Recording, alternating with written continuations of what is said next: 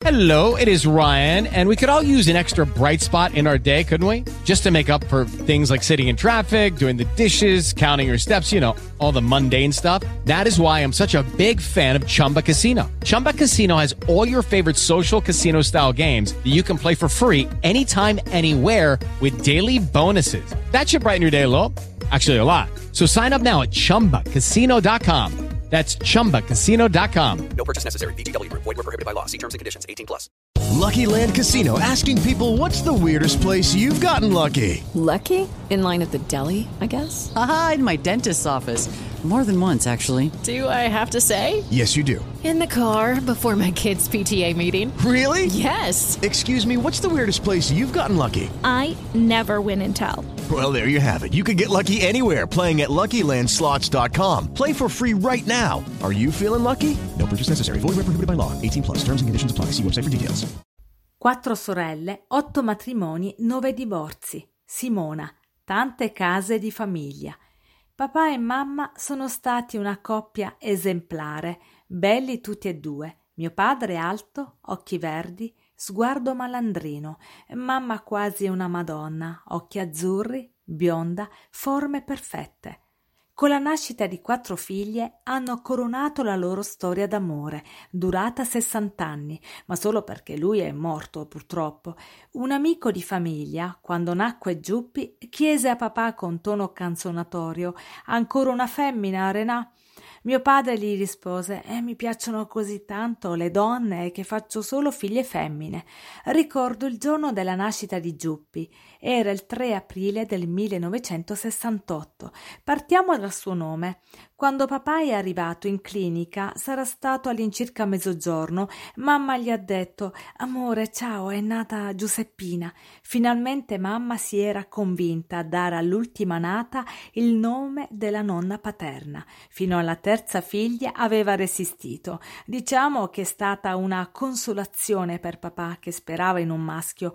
La famiglia cresceva e le case si ingrandivano. Ne abbiamo cambiate tante. Ricordo lo stabile di via Platone, nel quartiere Balduina, una zona verde, nuova, piena di prati e alberi meravigliosi, dove sostava sempre la macchina della polizia. Era la scorta di Fanfani, anche il presidente viveva lì. Ricordo che ai nostri amici dicevamo abitiamo vicino a Fanfani, che poi a dirla tutta Fanfani non sapevamo nemmeno tanto chi fosse. Abbiamo vissuto a Viale Mazzini a Testaccio fino a che mamma non è approdata quando io e Rossella avevamo 18 anni e Fiamma e Giuppi erano ancora piccole a Casal Lumbroso, una zona appena fuori città diventata famosa grazie a Paola Cortellesi che quando uscì Elisa di Rivombrosa decise di creare simpaticamente Marisa di Casal Lumbroso. Anche Paola viveva vicino a noi. Moretti, proprio in quegli anni, si chiedeva come mai molti romani si fossero trasferiti a Casal Palocco, trincerandosi dietro ai cancelli delle villette protette da cani ringhiosi, senza avere più la gioia di alzare gli occhi verso le meravigliose terrazze romane. Ma Roma non era già più quella che citava lui, una città insopporta- insopportabilmente caotica, rumorosa e, diciamolo, anche un po' sozzona. Lasciare la città eterna era stata una mossa profetica. Mia madre aveva realizzato il sogno di coltivare un giardino.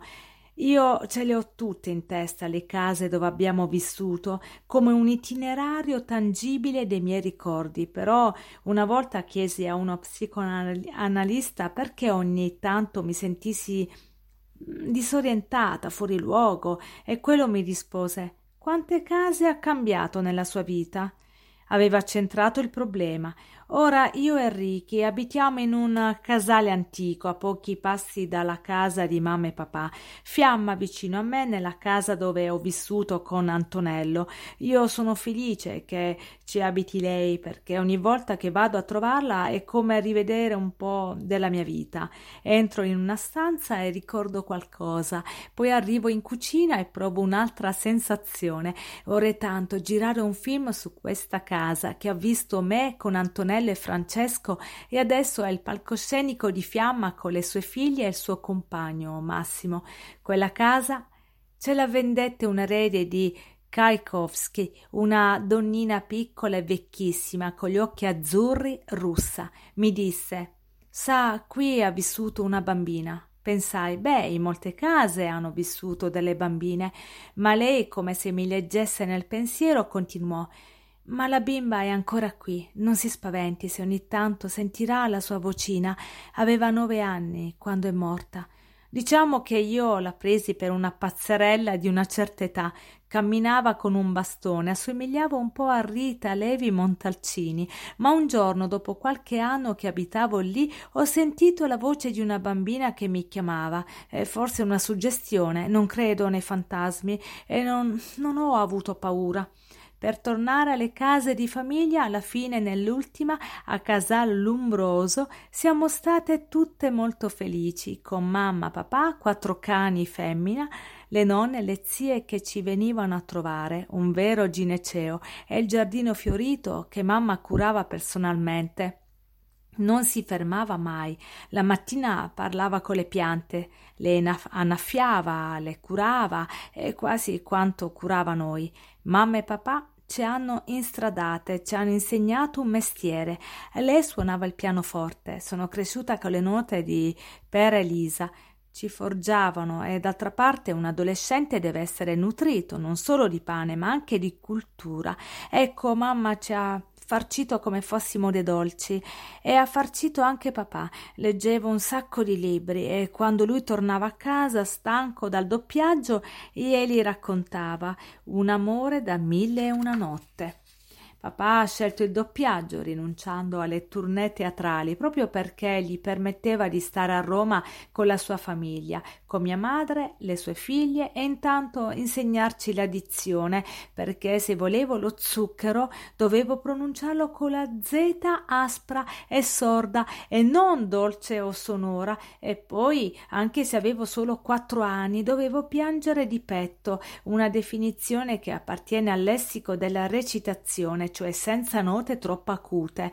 Papà diceva che le donne possono ottenere tutto ciò che vogliono dagli uomini, solo se sanno piangere di petto. Non credo che sia del tutto vero, oppure semplicemente non sono sempre riuscita a farlo bene nella vita.